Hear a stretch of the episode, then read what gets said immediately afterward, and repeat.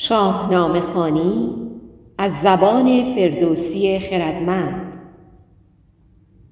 شماره 159 خشم ظاهری سهراب. چاپ شده در روزنامه ستاره صبح. در تاریخ 20 تیر 1400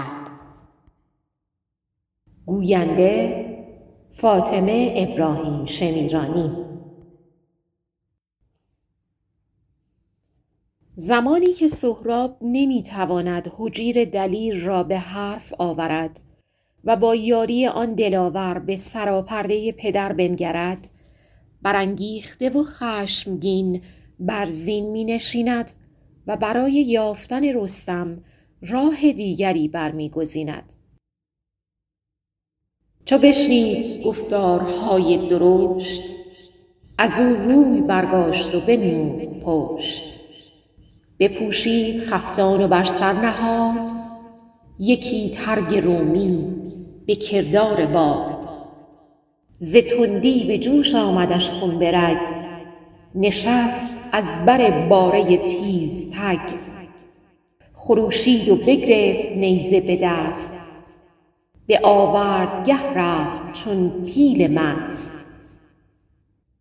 به هنرنمایی نابغه طوس توجه کنیم. سهراب زمانی که با هجیر گفتگو می کند خفتان از تن درآورده و کلاه خود از سر برگرفته است.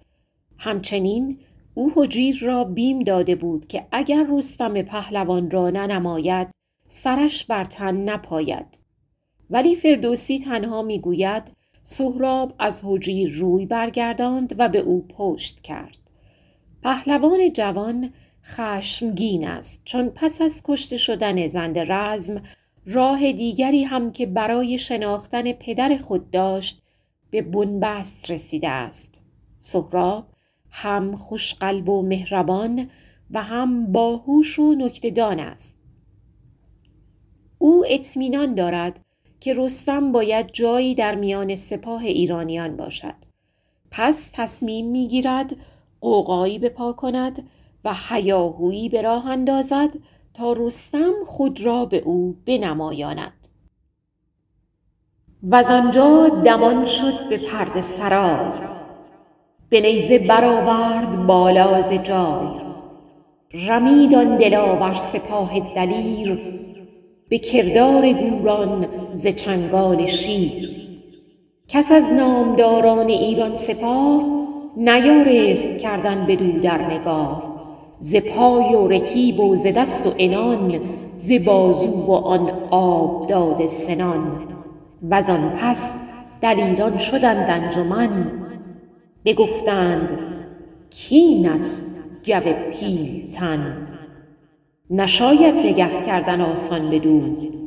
که یارد شدن پیش او جنگجوی او به سوی سراپرده کاووس می تازد با نیزه به پهلوی اسب خود می‌زند اسب روی دو پا بلند می شود و پهلوانان ایرانی که نزدیک سراپرده کاووس هستند از برابر این پهلوان جوان می گریزند.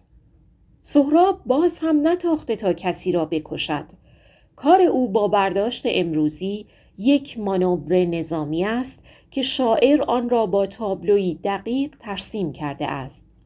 پا با رکاب دست با انان و نیز بازو با سنان پیوند دارد. رکاب دراز نشانه پای تنومند. انان بلند در پیوند با دست زورمند و سنان استوار بازگوی بازوی پرتوان پهلوان است. ایرانیان با دیدن این نمایش می‌گویند آفرین!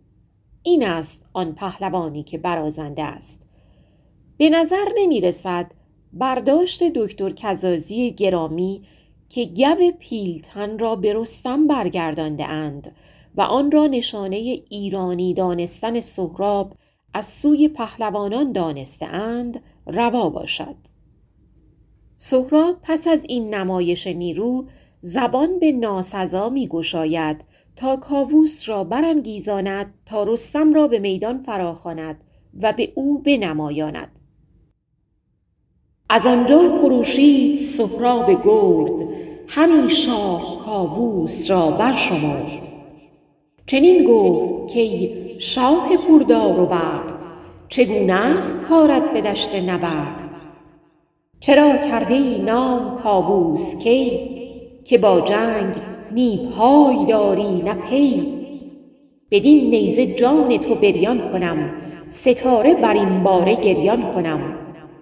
یکی سخت سوگند خوردم به بزم بدان شب کجا کشته شد زند رزم. کز ایران نمانم یکی نیزه دار کنم زنده کاووس کی را بدار. کرا داری از لشکرت جنگجوی که پیش من آید کند روی روی.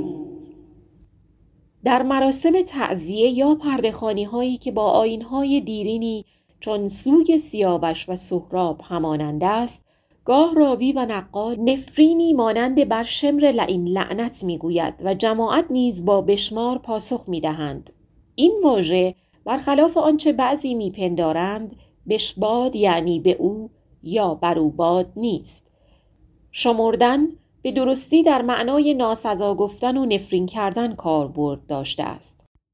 سهراب نیز کاووس را بسیار برمی شمارد و او را خار می دارد که چگونه با این کر و فر تاب و توان جنگ با او را ندارد. به گفته دکتر خالقی سهراب می‌گوید بر این باره یعنی بدین گونه کاری خواهم کرد که خورشید گیتی افروز هم به حال و روز تو گریان شود.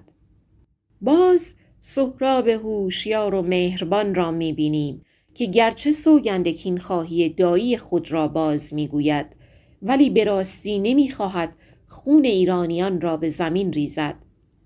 آخرین بیت به درستی انگیزه سهراب را از این هنرنمایی نشان می‌دهد. او امیدوار است با رستم رویاروی شود تا پدر را نه به زیر خنجر. بلکه در بر بگیرد.